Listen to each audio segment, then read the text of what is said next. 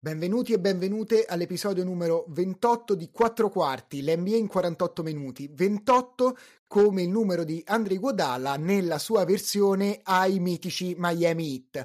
Io sono Andrea, stanco dopo una settimana, anzi 5 giorni di partite della Western Conference viste come se non ci fosse un domani, proprio appositamente per registrare questa puntata e con me c'è Luca, come al solito, pronto anche lui per regalarvi qualche scommessa facile. Ciao Andrea, ciao a tutte e tutti. Oggi non hai detto come al solito c'è Luca carichissimo, invece io carichissimo perché arrivo dritto dall'allenamento della mia mitica mm. Under 14 misto, dove a suon di suicidi abbiamo passato anche quest'oretta e mezza e mi danno tante gioie, ma non glielo dite anche se qualcuno di loro forse ci ascolta e lo saprà.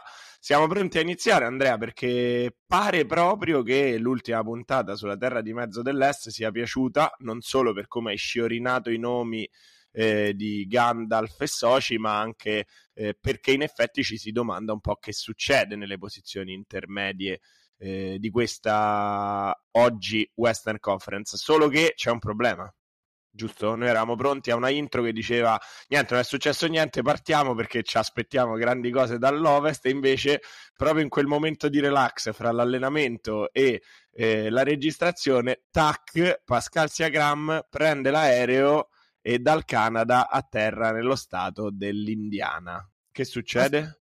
Allora, c'è stata una super trade, ma prima un paio di cose. Come al solito, cliccate il pulsante Segui su Spotify e attivate la campanellina per ricevere le notifiche ogni volta che esce una nuova puntata, al di là dello stalking che avviene sempre. In aggiunta, aggiungetevi, entrate all'interno del gruppo Telegram che come al solito vi lascio sempre in descrizione alla puntata. Ora, detto questo, volevo raccontare Luca al volo un simpaticissimo aneddoto che mi hai fatto venire in mente, visto che hai raccontato che hai finito l'allenamento, perché dovete sapere che Luca si allena, cioè io mi affaccio dal balcone nel cortile dove Luca allena e a un certo punto ha fatto una bellissima ramanzina chiedendo ai suoi ragazzi di controllare le scarpe perché stavano, sul, stavano giocando al campo all'aperto e poi sarebbero dovuti entrare in palestra perché a Roma ha piovuto. E l'ho sentita da qua, dal mio primo piano, questa ramanzina sulle scarpe, eh Luca? Sì, sono uno dei più, credo, odiati del quartiere, grazie a questo bellissimo tono di voce che contraddistingue me e anche questo podcast per merito tuo.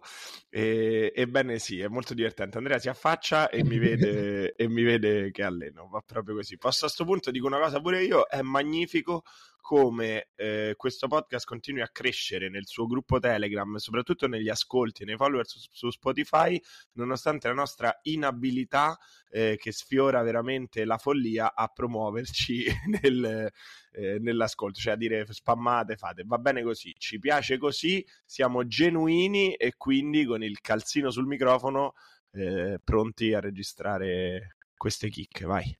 Vado, allora, ai Raptors vanno, quindi abbiamo detto Trace Chiam, scusate, fra uh, Pacers e Toronto Raptors, appunto. Ai Raptors vanno Bruce Brown, Jordan Nuora e tre prime scelte, due del 2024 e una del 2026.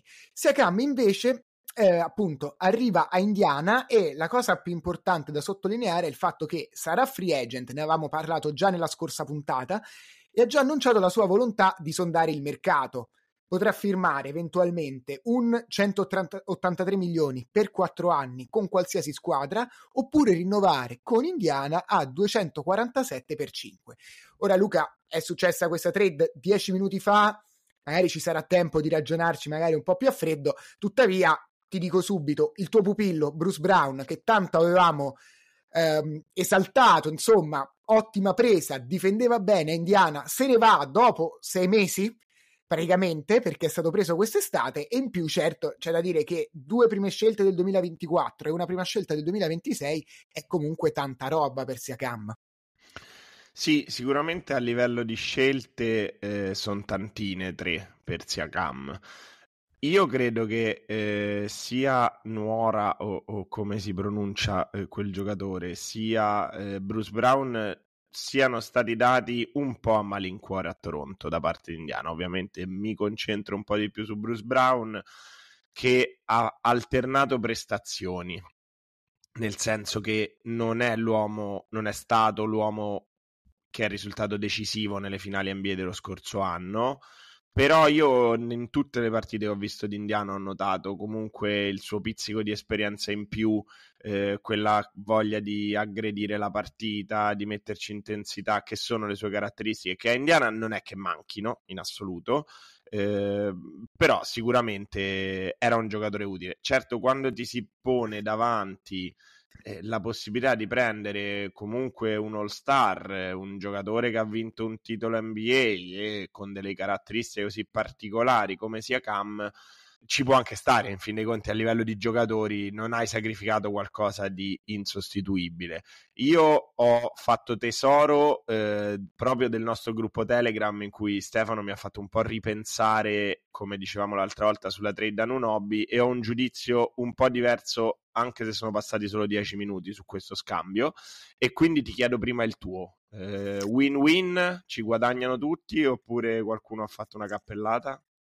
Ma allora, Toronto, come detto, l'avevamo anticipato, progetto ricostruzione, ricostruzione doveva essere, ricostruzione è stata iniziata partendo appunto dal, dal, dall'ultimo scambio del, di, questo, di, questa giornata, appunto. Quindi se ne va Siakam, dopo Anunobi, dopo l'addio di Van Fleet quest'estate, si riparte da Quickly, si riparte da Barrett, si riparte anche da Bruce Brown, bene così ci insegna Oklahoma City, tre prime scelte, non sono, tutta, sono tutt'altro che ta- da buttare, ottime per, um, per, Toronto per continuare a ricostruire. Quindi sicuramente Toronto ne esce bene, anche perché avrebbe perso altrimenti Siakam a zero, perché tant'è che a Toronto non ci voleva rimanere. Lato Indiana. Scusami, scusami Andrea, su Toronto sì. Sottoscrivo tutto, riparte però prima di tutto da Scotty Barnes, che a questo punto chiamato a fare anche un passo in più e secondo me ci sta. Oltretutto questa trade conferma la mia aura di magia perché io avevo parlato, se non sbaglio, nell'ultima puntata di Toronto una squadra che secondo me alla fine avrebbe un pochino risalito la terra di mezzo fino a fare almeno i play-in e prontamente smantellano. Poi in realtà lo sapevamo un po' tutti che sia Camera eh, più, più, in partenza che, che, fermo in Canada. Io continuo a pensare che comunque sia una ricostruzione piacevole quella che può partire a Toronto con questi giocatori. Il, il lato invece indiana, appunto, ci perdono sicuramente un giocatore importante, molto importante, ci perdono delle scelte, però appunto sarà molto bello vedere Ali Barton e Siakam eh, insieme sul campo. Questo è sicuramente la prima cosa che mi viene in mente. Per il resto da testare, sicuramente è un giocatore molto versatile, può fare un po' tutto in campo, sia offensivamente parlando che difensivamente e quindi può essere magari quello un po' che vai a perdere con la partenza di Bruce Brown, la riacquisti per certi versi con ehm, Siakam. Detto questo, c'è ancora da capire come se Indiana farà altre mosse sul mercato, perché non è detto, non è detto, però sicuramente punta, diciamo, almeno al secondo turno di playoff. Non credo, ovviamente, quest'anno possa fare di più. Magari un primo turno lo riesce a superare, oltre no, però è un primo pezzo perché comunque oh, all'asse Ali Barton Sakam ci puoi aggiungere magari un altro giocatore e da lì, perché no, non sognare qualcosa in più. Ma secondo me il secondo turno è già ambizioso. Questa è una trade che va vista in ottica come quella di New York di costruire un qualcosa, non solo di fare un passo in avanti in questo momento. Quindi non è detto che con Siakam fa il secondo turno e senza fa il primo turno. Secondo me questa è una squadra che se la giocava e se la gioca tra il primo e il secondo turno e questo rimane. mi incuriosisce tanto vedere Siakam perché proprio rispetto ad Anunobi avevamo detto è un giocatore che in tutte le contender vorresti, gran difensore sulla palla, grande lettore anche di difesa di squadra, tiratore solido sugli scarichi e anche buon attaccante, prototipo del giocatore moderno che serve a tutti. Siakam no, allora, Siakam è un buon difensore, un potenzialmente anche ottimo difensore in una squadra che difende da cani, eh, ma in attacco è un giocatore particolare che quando ha vinto a Toronto con Leonard non esprimevano un gioco bello e scintillante. È un giocatore che potrebbe fare tantissimo contropiede ma non è mai stato abituatissimo a farlo. Tiratore sì, ma non eccelso, sicuramente non giocatore da piazzare nell'angolo a prendere, a prendere solo tiri dagli scarichi. Sono molto curioso e secondo me Carlisle avrà un compito non banale a inserire un giocatore come sia Cam, per quanto possa essere un Brown potenziato, ma secondo me non solo. A questo punto eh, resta solo un grande question mark in Indiana, che è Buddy Hild, che sono circa 18 mesi, che è sulla bocca di tutti. Se rimane, secondo me è utile, se va via bisogna vedere che cosa arriva, perché potrebbe diventare qualcosa di ancora più eh, interessante in Indiana. Come, come, Miles Turner, tra l'altro, che è sempre sulla bocca di tutti e anche lui ancora resiste e eh, appunto continuerà, secondo me, a proteggere a proteggere il ferro. Altro da aggiungere, Luca, io non so. C'è diciamo che non c'è nel mare dell'Ovest, eh, secondo me, Andrea. Quindi ricorda per gli scordarelli o per coloro che non hanno visto, visto niente, sentito la puntata precedente, eh, qual è questo format della Terra di Mezzo e soprattutto di quali squadre non parleremo e di quali invece sì. Sì, allora, eh, come vista, come ascoltato appunto nella, nella precedente puntata, adesso andremo ad analizzare insomma le squadre di medio-alta classifica nella Western Conference NBA, cioè quelle squadre che vanno dal quarto posto in questo caso fino al dodicesimo, quindi Golden State Warriors compresi, escludendo pertanto i Minnesota Timberwolves, gli Oklahoma City Thunder e i Denver Nuggets e più bas- in basso purtroppo i poveri Memphis Grizzlies, i Portland Trail Blazers e i San Antonio Spurs. E chi è in questo momento qua e concluderemo il tutto Uh, finisco con un pronostico su possibile power ranking, quindi le squadre di fatto che entreranno a giocare direttamente i playoff e quelle che invece si dovranno giocare i play-in e quelle che purtroppo rimarranno fuori.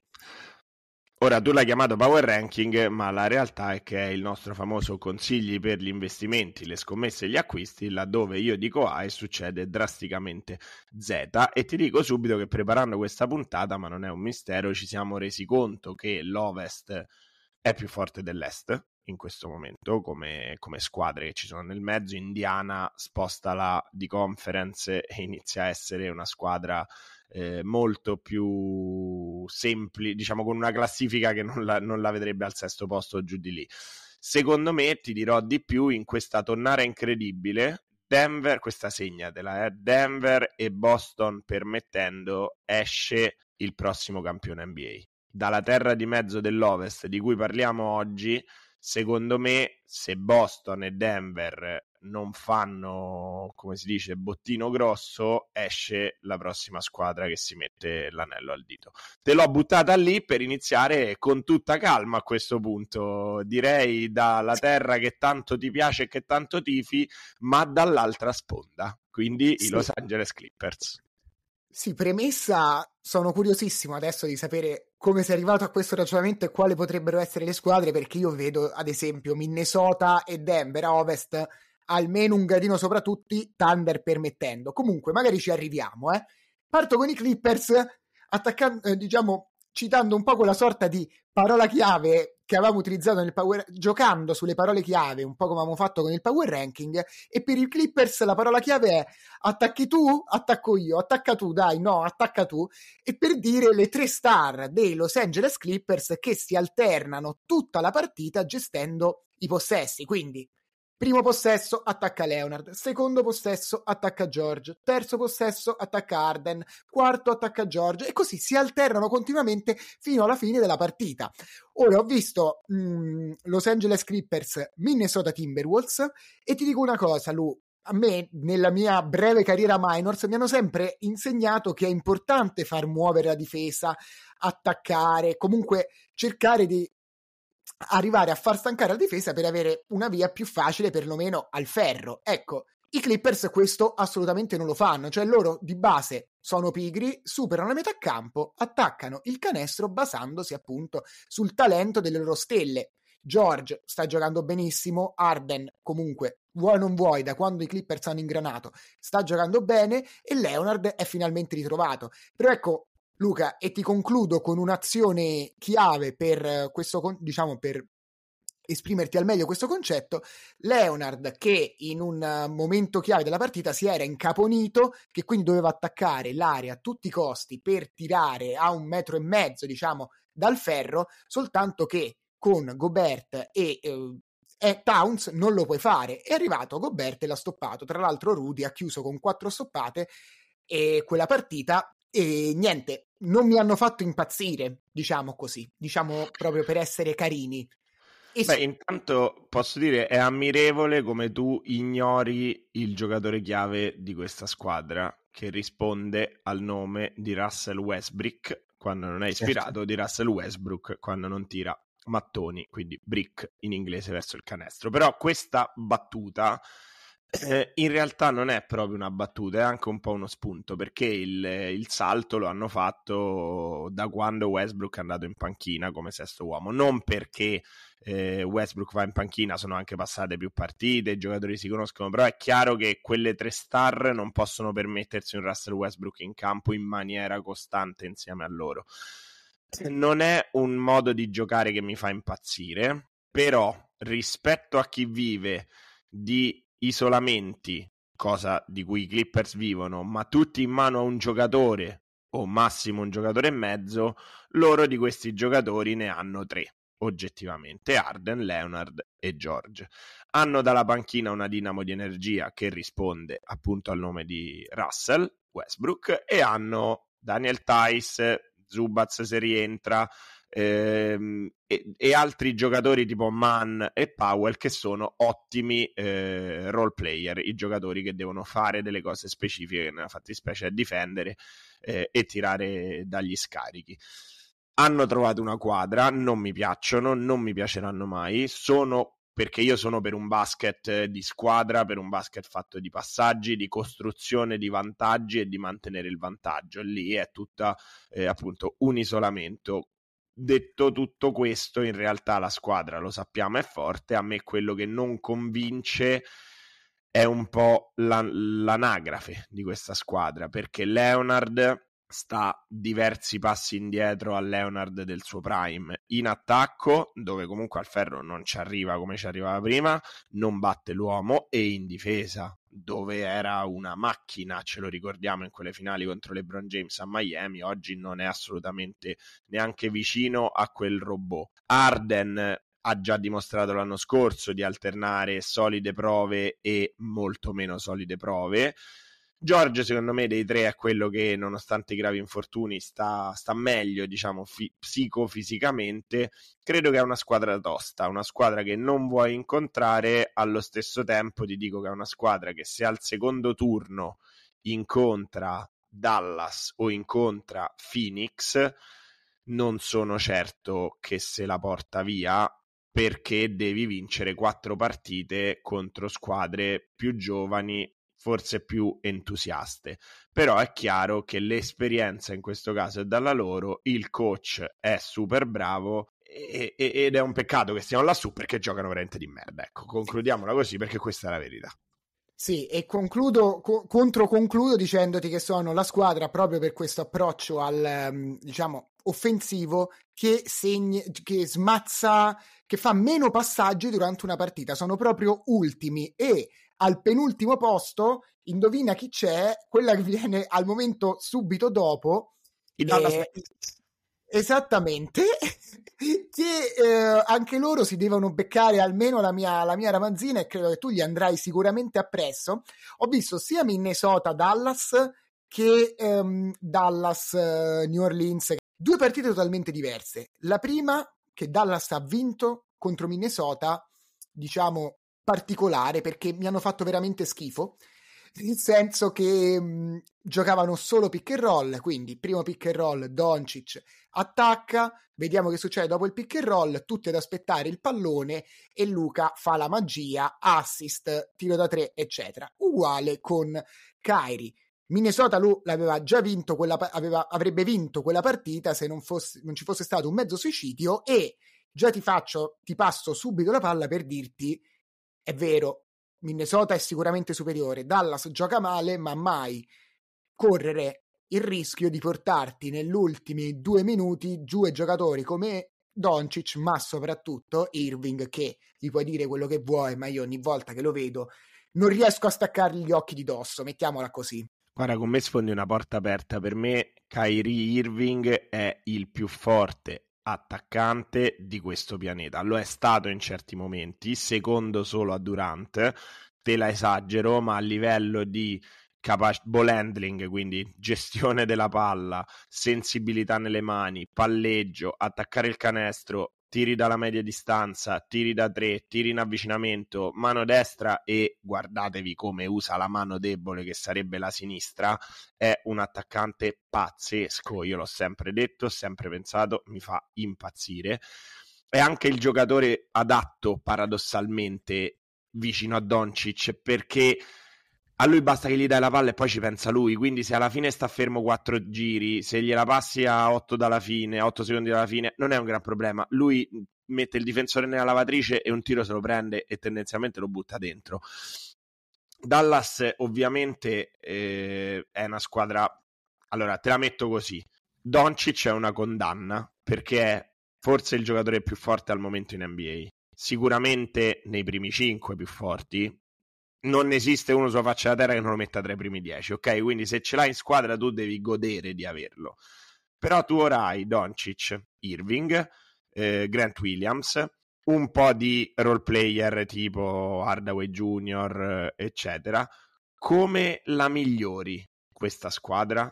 Secondo me, cioè io non ho una risposta e non ho una risposta perché il tipo di gioco di Doncic ti mette in questa situazione. Tu gli puoi mettere a fianco una spalla, Kairi, dei giocatori di ruolo, ce li hai, e, e, tendenzialmente uno che almeno provi a difendere. Infatti, dall'arrivo di Williams la difesa è migliorata molto perché, come io dico sempre ai miei ragazzi, il primo eh, modo per difendere è parlare. E Draymond Green e Docet, ma Williams ha imparato bene perché muove tutta la difesa di squadra di Dallas. Il problema di Dallas qual è? Secondo me, non ci voglio girare intorno. Il modo di giocare è l'atteggiamento di Doncic. Con un modo di giocare così, che è fatto solo di pick and roll, pick and roll, pick and roll, isolamento, isolamento, isolamento, per me vinci una serie, forse due non vinci un titolo. Se a questo ci aggiungi il tuo, il suo eh, atteggiamento difensivo e verso gli arbitri, per me hai fatto la frittata. La frittata non è non arrivare ai playoff, perché è ovvio che ci arrivi. La frittata è non vincere quando in squadra c'hai forse il giocatore più forte di tutta la NBA o uno dei 3-4 più forti di quella lega. È questa la frittata. E fino a che lui a ogni possesso rompe le scatole agli arbitri, fino a che in difesa è veramente imbarazzante come atteggiamento, anche se un minimo, minimo, minimo su quest'ultima cosa sta forse un pochettino cambiando e tu sei condannato, sei condannato a competere sempre e a non vincere mai, per come la vedo io. Sono, io sono d'accordissimo, tra l'altro anche contro Minnesota, perché poi nella partita contro New Orleans di cui parliamo adesso, perché alla fine i Pelicans sono la squadra subito successiva, quindi si incastrano anche bene eh, si girava continuamente a discutere con gli arbitri ancora per l'ennesima volta. Dopo tutto quello che è successo, stiamo al 17 gennaio, vabbè, giorno in cui registriamo, e ancora ti giri a fare lamentela. Pensa a giocare. Detto questo, partita subito successiva, Mavericks Pelicans, manca Doncic e Luca, eccolo qua, che si vede un po' più di movimento di palla. Mi hanno dato sicuramente più piacere a vederli rispetto alla partita contro Minnesota. E Kairi, fenomeno, chiude con 42 punti, sbuca dal nulla Tim Hardaway Junior che comunque ne mette insieme a lui 41, tra l'altro Tim Hardaway Junior nell'anno del contract year, quindi sta giocando e segnando, forse anche per quello, però ecco, così come era con Anthony Edwards, anche contro i Pelicans, secondo me al di là di Grant Williams, qualcuno grosso, comunque un difensore sugli esterni, bene o male, servirebbe perché Anthony Edwards, Zion Williams, comunque sono stati difficili da marcare. Poi la partita l'ha vinta Dallas, anche qua. Mettici una bomba a tre minuti dalla fine dal nulla di Grant Williams da fermo che se la ritira anche altre 30 volte le sbaglia tutte e 30 non lo so, secondo me quella partita la meritavano un po' più i Pelicans è andata come è andata. Però ecco lui continuo ad avere molti dubbi e anzi ritengo New Orleans anche superiore rispetto a Dallas Ma allora io ti dico che 41 ne ha fatti Tim Hardaway e 42 Kairi, eh, però hanno fatto anche 51 tiri in due. Tu immagina che gioia giocare con questi due, no? Levati Hardaway e mettici Doncic peggio me sento. Anzi, metticeli tutte e tre eh, gli altri praticamente, come si dice, dove gioco io, eh, ho, ho, pagato la quota, ogni tanto passamela, perché veramente siamo alla comparsa e io continuo a dire che poi squadre che concentrano tutto su isolamenti di uno o due giocatori, perché anche Hardaway la vede poco se ci stanno entrambi i fenomeni, è comunque più difendibile. E siccome siamo in NBA, poi il tiro decisivo te lo va a prendere dall'angolo eh, il giocatore che non ha mai toccato la palla, il PJ Tucker della, de, della, situazione. Ed è molto molto difficile che quel tiro vada dentro. Se quel giocatore per sette partite, per quattro serie, per 48 minuti a partita non ha fatto altro che difendere tappando i buchi e andare di là senza più o meno essere guardato se non ricevere con 4 metri di spazio per spararla. Cioè è bellissimo, tutti vogliamo ricevere con 4 metri di spazio e sparare la palla, però hai bisogno di muoverti, di toccarla 3-4 volte ad azione. Questo a Dallas non accade. Secondo me sono superiori ai Pelicans, parecchio. Il problema è che io vedo Dallas che può battere tutti in una serie, ma che non arriva a mettersi l'anello al dito. E soprattutto continua a dire: non so come la migliori una squadra del genere, se non convincendo Doncic del fatto che, ne abbiamo parlato l'altra volta, l'ultima volta che ha vinto era in Slovenia, cioè con la maglia della Slovenia ed era tra virgolette la squadra di Dragic. Da quel momento, come dice Mourinho, esonerato da Roma, zero titoli. E, e, questa cosa per il giocatore più forte della Lega o giù di lì non va bene. E, quest- e secondo me rimarrà anche quest'anno. De- detto questo, New Orleans Pelicans lu- eh, lunghi, belli lunghi, vero che mancava Doncic a Dallas, praticamente mancava Ingram perché ha giocato una partita bruttina, devo dire, fermo restando che comunque rimane un giocatore potenzialmente fortissimo, anzi più infinito. Loro sono molto lunghi e secondo me quello paradossalmente è un problema cercare di trovare le rotazioni giuste ottimo CJ McCallum, mi piace come eh, New Orleans costruisca dei giochi anche basandosi sul movimenti senza palla di eh, CJ McCallum che sfugge, corre dietro ai blocchi e quindi magari ottiene un vantaggio sul difensore che rincorrendolo lascia libero il, il, bloccante, quindi il centro e può segnare facile. Comunque mi è piaciuta New Orleans al di là della sconfitta. Zion, Zion è inarrestabile quando vuole, ti apro una parentesi fondamentale, cioè ti apro una domanda, Lu, fondamentale. Il problema è che Dallas era sopra di 2 a 17 secondi dalla fine e invece di difendere fino all'ultimo hanno preferito fare fallo a Zion che ha tirato due liberi e ovviamente ne ha sbagliato uno e da lì poi New Orleans non ha più vinto la partita. Questo H Zion secondo me è molto preoccupante nel finale di partita. Sì, lo è.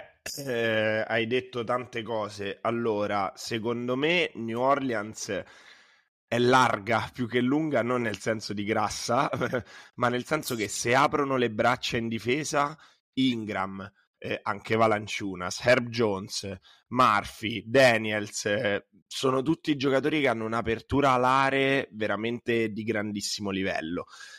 Solo che eh, secondo me gli manca qualcosina allora, McCollum a me piace, ottimo giocatore, ottimo mid range, tiro dalla media. Ingram non mi dispiace, ottimo giocatore, tiro dalla media. Williamson chiude il campo perché non tira manco dalla media, cioè, cioè più o meno tira da, dalla shack zone eh, sostanzialmente. È, è, chiaro che il campo inizia ad essere un po' strettino, poi i vari, i vari giocatori che abbiamo menzionato prima lo stanno mettendo il tiro non lo so, a me non convince come squadra completamente e tendenzialmente ti dico anche perché non mi convince, perché non mi ha mai convinto Zion Williamson e ho sentito e letto diverse cose, ho sentito anche un po' di podcast eh, americani, eccetera. Tutti dicono non è più quello di una volta, ma per un giocatore che insomma non ha 10 stagioni alle spalle, ma tantomeno 20, in che senso? Eh, nel senso che in effetti non ha quella prepotenza, vive di prepotenza fisica, eh? però se, tanti esperti più di noi dicono che ha perso qualche centimetro. A me invece non preoccupa questo, perché comunque secondo me sta a 3-4 spanne sopra qualsiasi non alieno che passeggi su questo globo terracqueo. Mi preoccupa anche qui un po' il suo, il suo atteggiamento non so se pe- prende una partita emblematica che è, è passato un po' di tempo, ma NBA Cup contro i Lakers. Se l'hai vista, boh, una squadra giovane non può permettersi di andare sotto senza voglia di reagire contro i Lakers in una partita secca di NBA Cup. Cioè, tu devi essere Indiana. Indiana è arrivata in fondo a quella competizione, ha perso la finale, però l'hai sempre avuta la sensazione che ci avrebbero provato e ci stessero provando. A me Zion non me la dà questa sensazione, sinceramente. Non, non mi trasmette voglia di migliorarsi, voglia di migliorare i compagni, voglia di sbattersi. Trovo inaccettabile che un giocatore con quel corpo debba essere mascherato difensivamente perché non difende una ceppa. Eh, no, per me è un no, però ecco, se, se Doncic ironicamente o comunque diciamo che ho detto che è una condanna e Williamson lo è molto di più anche perché in una lega che vive di marketing Zion è comunque uno dei volti della lega insieme a la Melo Ball, Giamorante e questa nuova eh, generazione. Mm, secondo me però non, non ci siamo. Ultimo, ultimissimo punto capisco che ti tieni Valanciunas perché è un corpaccione, però forse a un certo punto decidiamo che proviamo ad andare leggeri e mettiamo Williamson là sotto, non lo so, è una provocazione.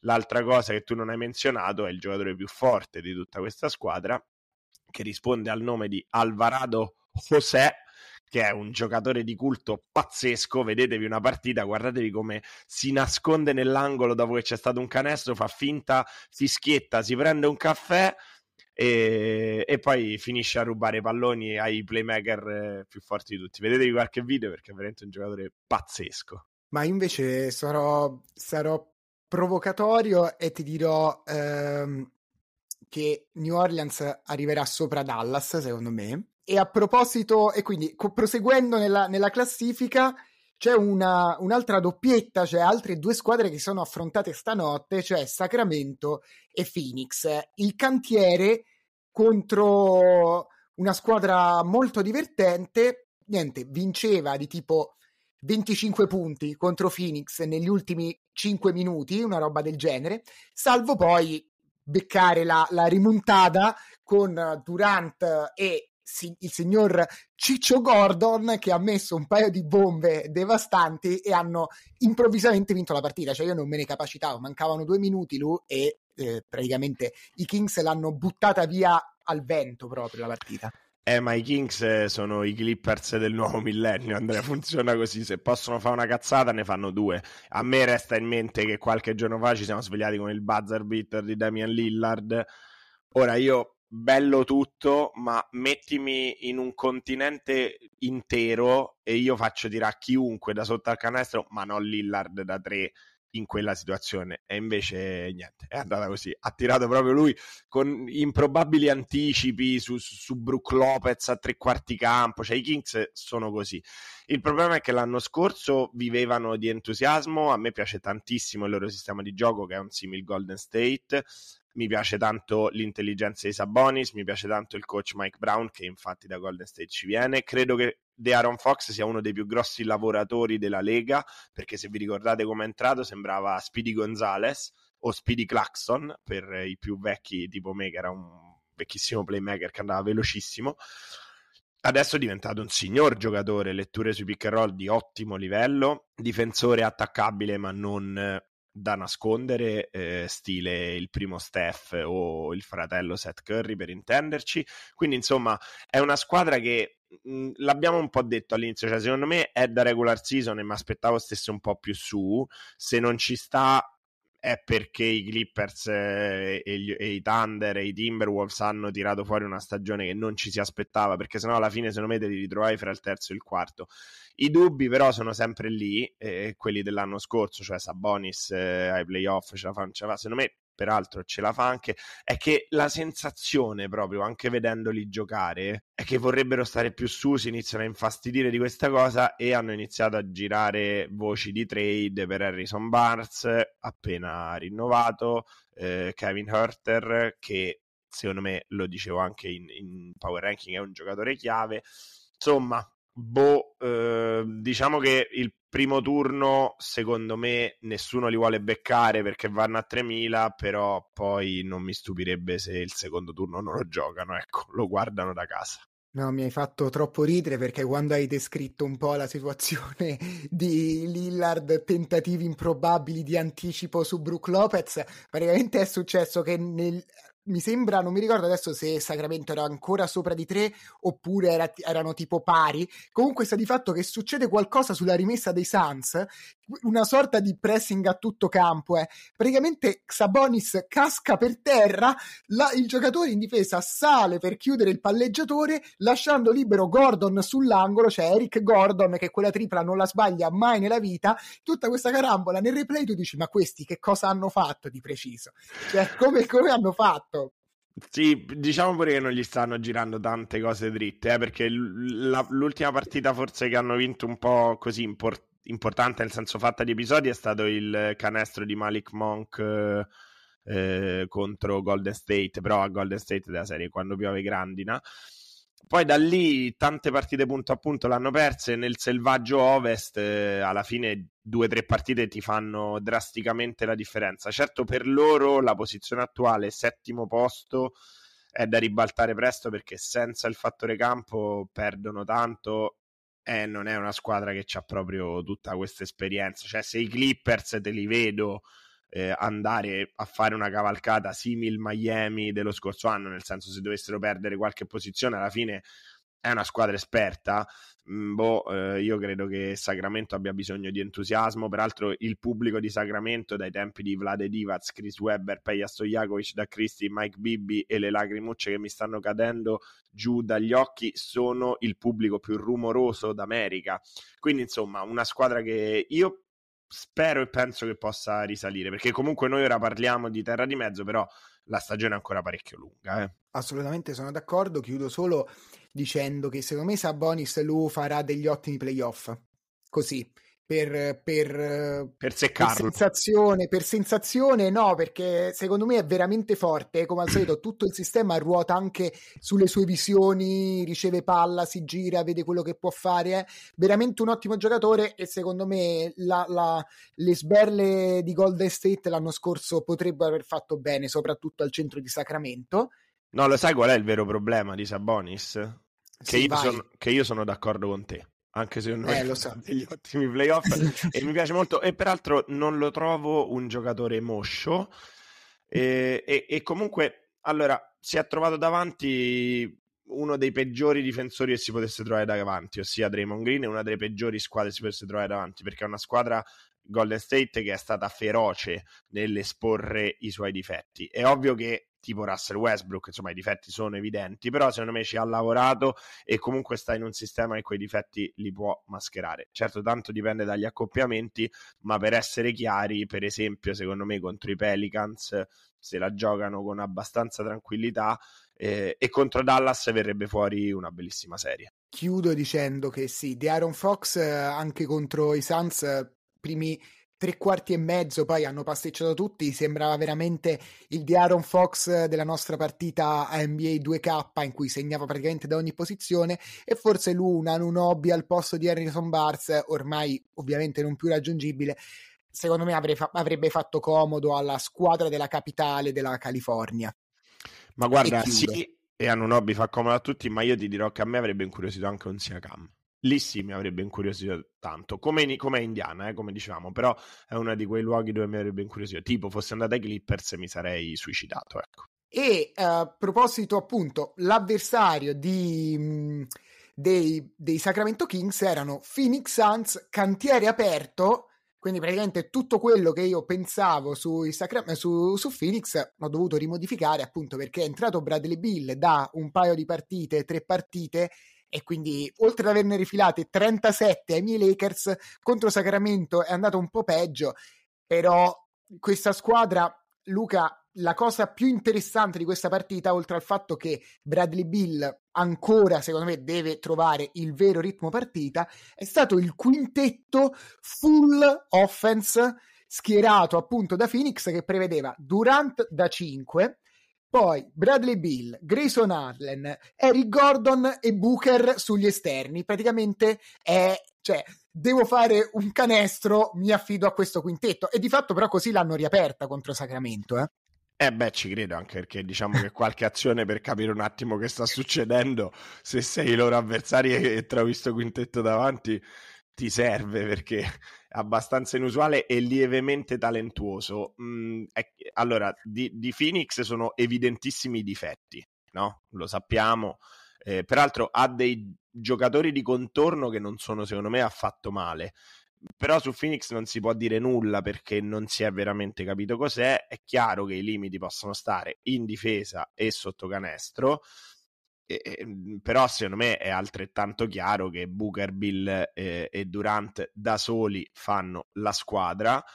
Sono curioso di vedere cosa succede in termini di sistema offensivo e difensivo perché io credo che la mano di Frank Vogel, se non sbaglio, non si è ancora vista veramente.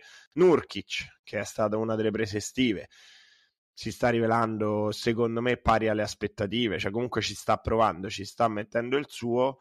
Io ti faccio una domanda, leva Denver, ok? Prendi qualsiasi altra squadra e dimmi, per esempio, se tu preferiresti scontrarti contro eh, i Pelicans o contro i Suns. Chi prenderesti?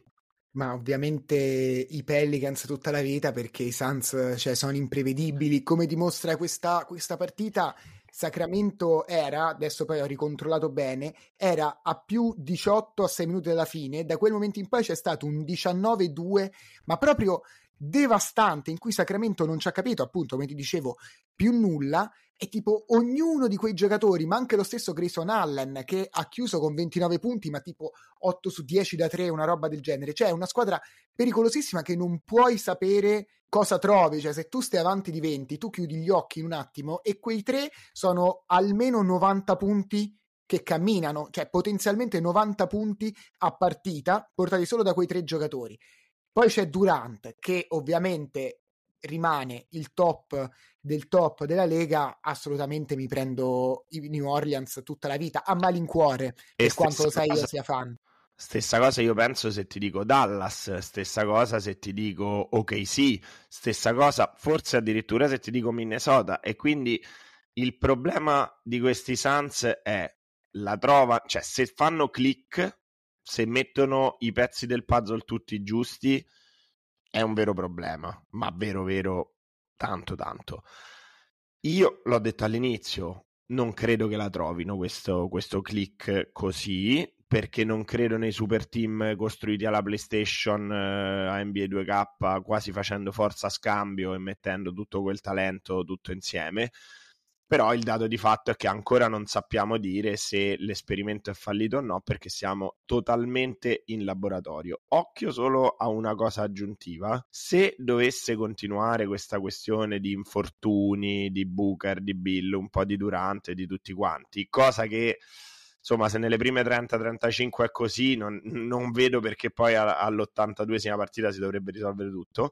Phoenix ha il più forte giocatore di sempre a giocare da solo, che è Durant Kevin, che con i Nets ha rischiato di mandare a casa i Bucks che poi se non erano vinto il titolo NBA stiamo parlando di un tiro che è stato dato da due per circa 7 mm di piedone di KD quindi questa è una bella arma perché è un giocatore che se deve fare lo step up ai playoff lo sa fare, lo ha fatto e io continuo, credo che lo continuerà a fare parecchio. Anche perché, e chiudo, cioè comunque lui alla fine tutti e tre il, i giocatori più forti di, di Phoenix hanno ruotato gli infortuni e comunque sono hanno un record 22-18 al momento e secondo me a meno di eventuali infortuni o follie improvvise o sindrome di, non, di incapacità di vincere, tipo quello che è successo ai Lakers, ma non credo che sia questo il caso. Cioè, Phoenix, il record di Phoenix può solo migliorare. Cioè, Suns, cioè Kings, Pelicans, Mavericks sono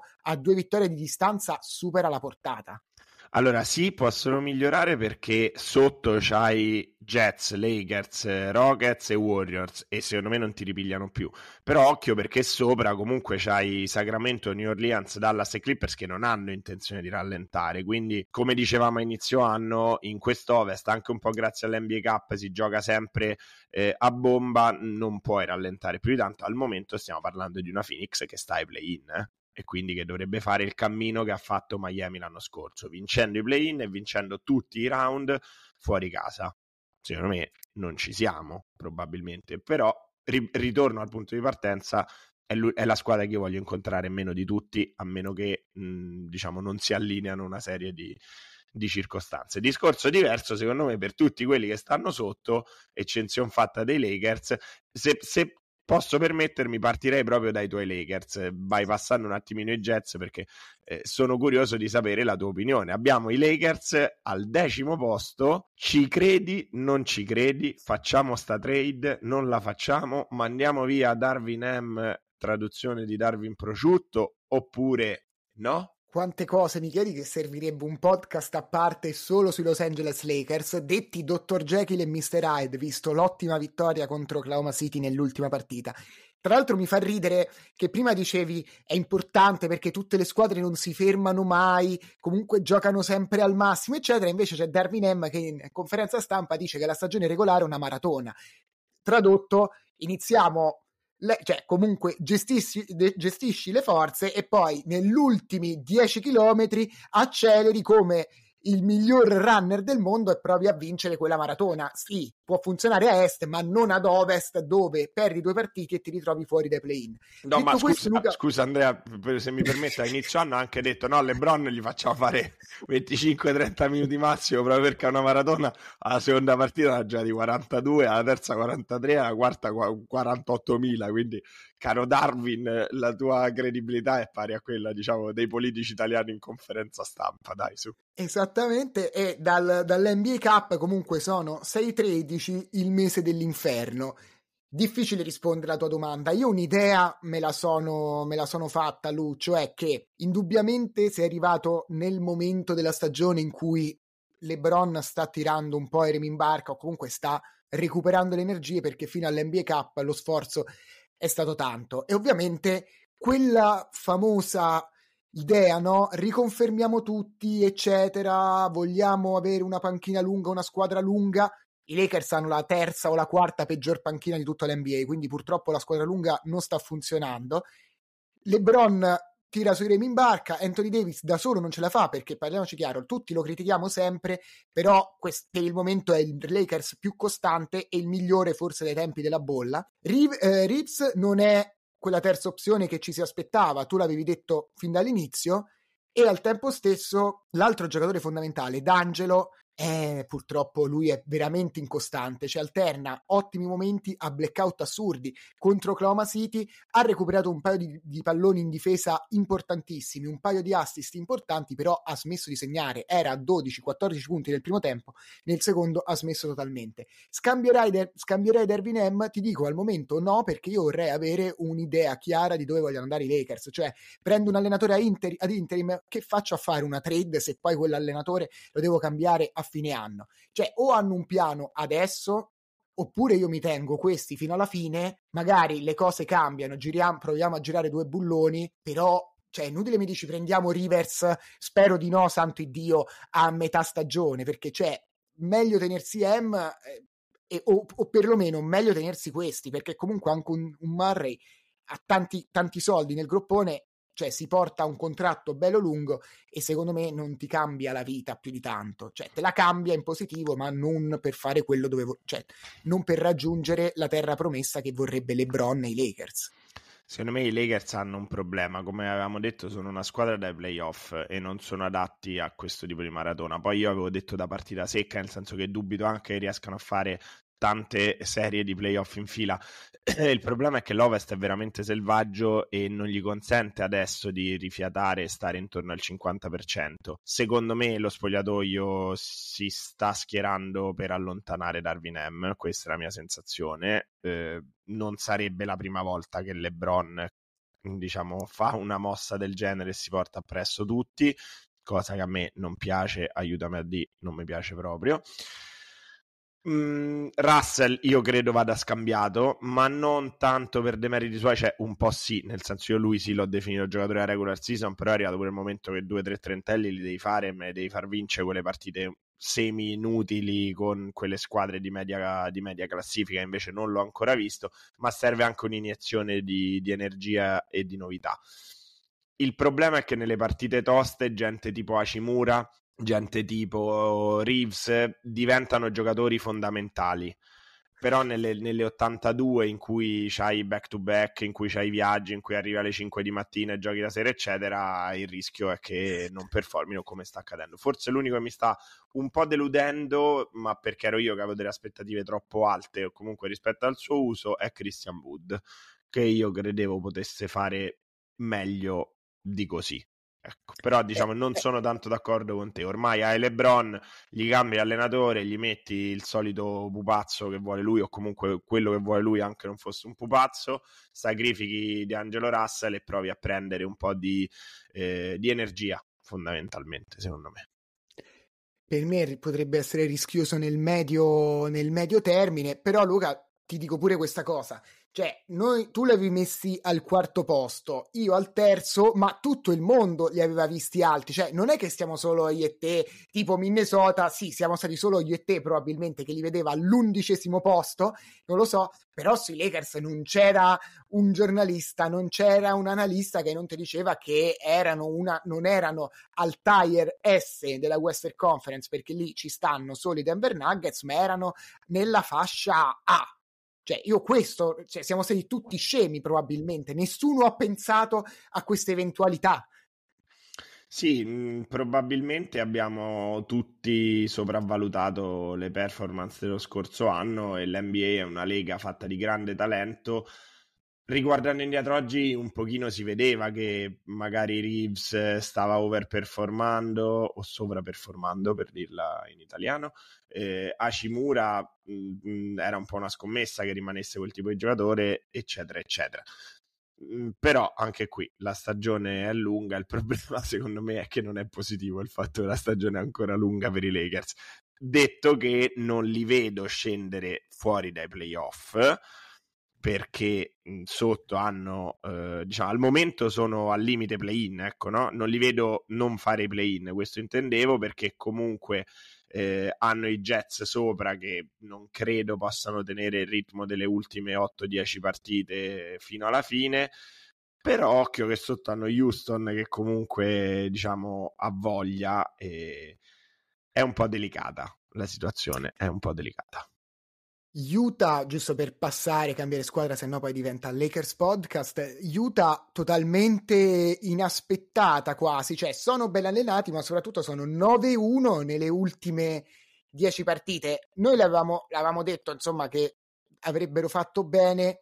Ora io non so se caleranno a un certo punto, però secondo me la squadra è pazza sta trovando una quadra appunto dopo un inizio difficile, alla fine anche con Fontecchio protagonista, che è forse la notizia più bella, la cura Mormoni, io la, la, definirei, quindi tutti focalizzati su giocare a pallacanestro perché lì c'è poco altro da fare a Salt Lake City probabilmente, l'unica, doma- l'unica domanda che mi faccio è cosa fare di questa squadra? Cioè, dove vogliamo arrivare? Cosa vogliamo fare? Perché li vedo ottimo, arriveremo ai play-in, però poi qual è lo step successivo che puoi fare? Perché ok che sono buoni, però ne hai di strada da fare per arrivare, cioè avevi Gobert, Mitchell e Conley, adesso non c'hai quei giocatori lì con tutto che non sono andati bene, l'esperimento è andato male. Secondo me Utah ha uno shy Gilgius Alexander dall'essere l'Oklahoma dell'anno scorso, non come giocatori, sistema, ma adesso se ne parla tanto di queste due squadre perché potrebbe essere che Markanen eh, se ne vada in Oklahoma. Io non ci credo, non ci credo perché secondo me Oklahoma sa bene che i playoff sono una cosa diversa e quest'anno non vai a vincere il titolo e quindi non, eh, non vai a fare questa presa, non la vai a fare soprattutto a casa di Danny Ainge, il general manager di Utah che si fa strapagare tutto e si fa strapagare a maggior ragione da Oklahoma che ha 397 scelte da mettere lì e quindi paradossalmente le sue scelte valgono un po' meno, nel senso è un sacrificio minore e quindi il prezzo si alza. Secondo me aiuta, a inizio anno avevamo detto c'è tempo, nel senso sta bene dove sta e io la terrei lì e la terrei così. c'è Kessler, c'è Markkanen, c'è Fontecchio che sta diventando un, un, vero buon giocatore, c'è eh, il playmaker rookie di cui adesso non ricordo il nome che sta migliorando secondo me scendono, non restano nella posizione in cui stanno adesso, che dovrebbe essere il nono posto. Mm, se la vanno a giocare con Houston, per come la vedo io, sull'ultimo posto dei playout. Però è una squadra che cresce e la risposta alla tua domanda è io sto così e cerco lo shy che mi serve tra il draft e più probabilmente eh, qualche scambio. Anche perché sta botta de culo di avere Markanen, Kessler eh, insieme nello Utah con una squadra che sta crescendo non torna proprio perché è un mercato bruttino dove i free agent non hanno tutta questa voglia di andare mi fermo perché stavo, stavo, andando oltre, ma dobbiamo accelerare perché qua i tempi stringono e quindi direi di volare nel mio amatissimo Texas di Dillon Brooks, che al momento sta fuori dai play-in. Sì, sì, è una situazione un po' tragica. Noi abbiamo registrato una puntata, datevela a recuperare, a inizio novembre, quando tutto andava molto bene. Ciò non vuol dire, insomma, che i Rockets siano una brutta squadra, anzi perché come abbiamo detto hanno un ottimo, un super allenatore, hanno trovato in Sengun il loro nuovo Jokic, tra virgolette, comunque hanno un buon roster, hanno un buon, un buon core, l'unico problema lui è che al momento sono 4-14 fuori casa ed è un record che soprattutto ad ovest non ti puoi permettere e adesso sta evidenziando problemi dal punto di vista proprio della classifica, perché magari in casa non riesci a vincerle tutte, comunque fuori casa le perdi praticamente tutte e alla fine ecco che scivoli via in un amen nel Wild Wild West dal, po- dal posto ai play-in. Sì, ma secondo me a Houston tutto sta andando come deve andare, nel senso che l'allenatore si sta dimostrando bravo e non era scontato perché ne avevamo parlato insomma comunque Udoka veniva da una stagione da capo allenatore a Boston fondamentalmente una grande squadra non è banale adattarsi a un qualcosa di completamente nuovo. I giocatori mh, diciamo che hai messo i veterani che hai messo intorno stanno giocando di, quel che devono. Van Vliet Brooks adesso è infortunato ma insomma ci sono. Eh, altri stanno venendo fuori. Cam Whitmore Amen Thompson eh, Green Smith Jr., sono tutti giocatori che secondo me ti stanno aiutando, si fanno vedere e ti dicono io sono questo, io sono questo. A un certo punto tu deciderai chi tieni e chi dai via. Fatto salvo che invece ce n'è uno che tu lo guardi e dici questo lo tengo, questo lo tengo, questo lo tengo e ci costruisco tutto quello che posso intorno che è Alperen Shengun perché è un super super super giocatore. Però secondo me va bene che chiudano all'undicesimo, va bene che chiudano al decimo, facciano i play-in perdendoli come credo sia corretto che, che accada, ma il loro processo di crescita c'è e siccome Rome wasn't built in a day, neanche insomma partendo dalle macerie potevi costruire una Houston da playoff in a day, ma secondo me il tragitto è quello corretto. A differenza, eh, per ecco, chiudere, ecco, dei miei amatissimi Golden State, e qui sì che adesso alzo il ditino e faccio l'avevo detto io, non ce n'è ragazzi, è finito un ciclo, prendiamone tutti quanti atto, Steph Curry come abbiamo per riusare la parola di prima, ti condanna a competere, ma Wiggins po- povero, nel senso vanno sempre capite queste situazioni, ma sembra, eh, come tu giustamente hai messo sul gruppo Telegram, mi pare Andrea, aver intrapreso la carriera di Ben Simmons da un punto di vista di, eh, psicologico e questo non è positivo. Thompson, mh, NCS, non ci siamo proprio. Draymond Green, boh, io non, non mi è piaciuto il modo in cui ha gestito il suo stop forzato dalla Lega eh, non sta funzionando nulla. Io ho fiducia cieca in Steve Kerr, però sicuramente anche Guminga Moody eh, non si sentono valorizzati. Ecco qui, anziché Houston, we have a problem, eh, Golden State, we have a problem. Per come la vedo io, i play-in non li fanno, anche se il decimo posto mettendosi alle spalle Jets e Rockets non è impossibile però quelli di oggi non lo fanno e io continuo a pensare che Chris Paul non, non la finisce la stagione lì. Non avrebbe senso che la finisse perché non ti serve, non ti serve a fare i play-in, non ti serve a fare i playoff, non ti serve a ricostruire, dallo via in un senso o in un altro, in ottica rebuilding o in ottica proviamoci. Comunque questo è un ciclo che ha dominato la NBA negli ultimi dieci anni, ha vinto un titolo di troppo,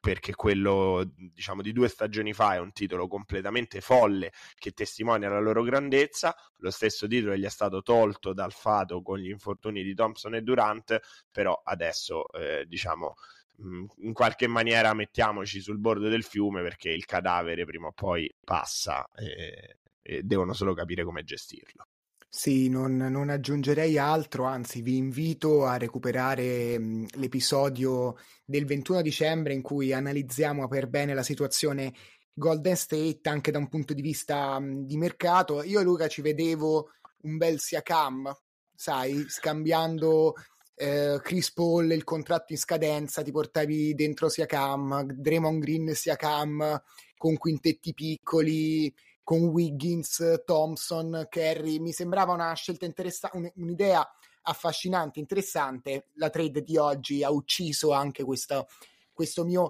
sogno, tra virgolette, e mm, nulla. Io penso che scambieranno e li vedo, cioè, se fanno uno scambio, se le cose vanno un po' meglio, secondo me ai play-in ce la possono fare ad arrivare.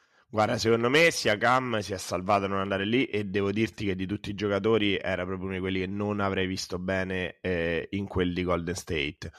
Mm, io mi auguro in un certo senso che i play-in non li facciano, mm, per quanto io li adoro e li ho tifati, cioè il mio cuore è Philadelphia, però poi mi piacciono squadre che giocano bene, quindi li ho tifati e, e continuo a stimarli e tifarli, però penso che il cambio generazionale, l'entusiasmo di vedere una Houston, una Utah eh, che, fa, che fa i play-in, secondo me è è più bello, è più bello anche proprio per il nostro amico Adam Silver. Ma qui stiamo andando lunghi e quindi adesso è il momento per il quale il tutti momento. ci seguono. Ossia, Andrea, dacci la tua classifica e poi preparate l'euro perché arriva niente po' di meno che il mio consiglio per gli investimenti. Ok, vado. Quarti Clippers, quinti Suns, secondo me ce la possono fare.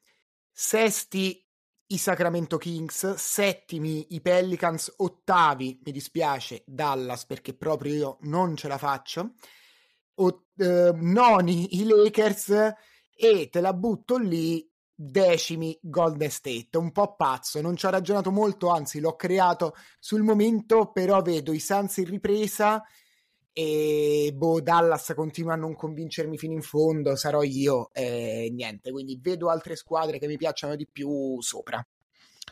Beh, ci sta, ma rispetto all'est c'è qualche differenza fra noi. Allora, anche io vedo i Clippers rimanere lì mh, mm, un po' anche per mancanze alternative, nel senso, se, da una parte ti dico potrebbero anche guardare il terzo posto, Ehm, dall'altra forse no e comunque io credo che a un certo punto rallentino perché comunque mh, hanno l'esperienza per farlo.